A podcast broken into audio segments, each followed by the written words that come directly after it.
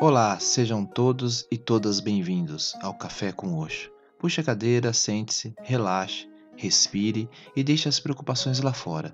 Vou lhe servir uma xícara de autoconhecimento e reflexão a partir do Tarô Zen do Osho, entre outros textos. Sou Alexandre Abreu e sou muito grato pela sua visita e sempre estarei aqui para te receber. Na descrição do episódio deixo informações do Tactar e o link para a imagem da carta.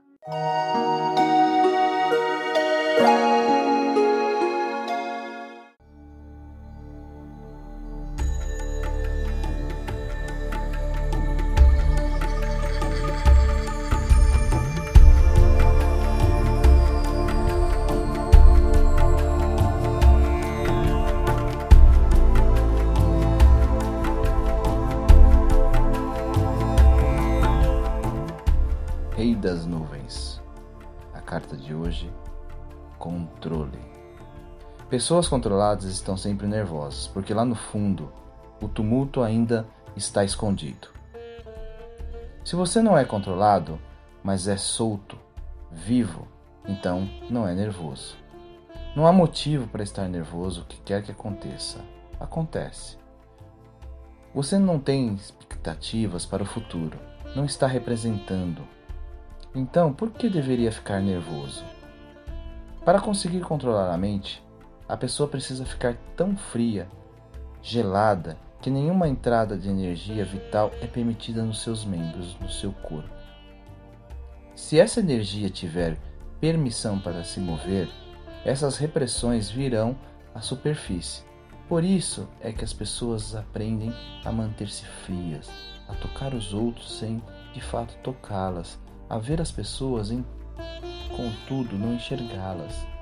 Vivemos com frases feitas. Olá, como vai? Ninguém quer dizer nada com isso.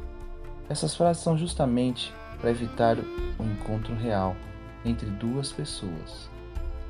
As pessoas não se olham nos olhos, não se seguram as mãos, não procuram sentir a energia uma das outras, não se permitem o extravasamento de emoções, muito amedrontadas, dando apenas um jeito de ir levando as coisas, frias e mortas, dentro de uma camisa de força.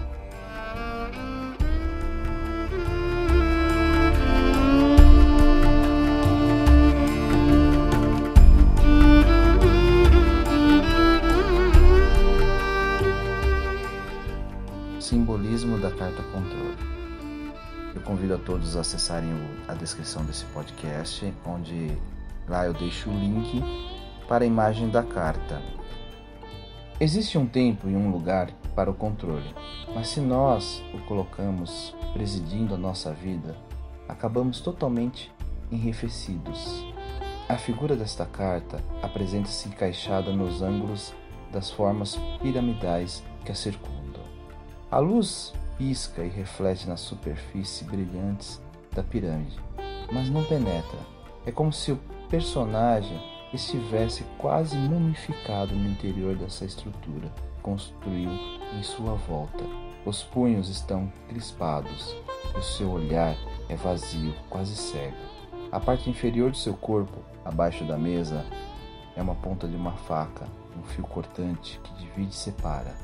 O seu mundo é organizado e perfeito, mas não é vivo. Ele não pode permitir que nenhuma espontaneidade ou vulnerabilidade penetre ali.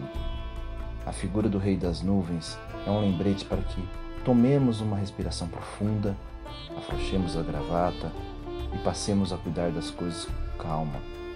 Se houver enganos, tudo bem. Se as coisas ficarem um pouco fora do controle, isto é com certeza exatamente o que o médico prescreveu. Há muito, muito mais na vida do que estar no controle das coisas. Namastê.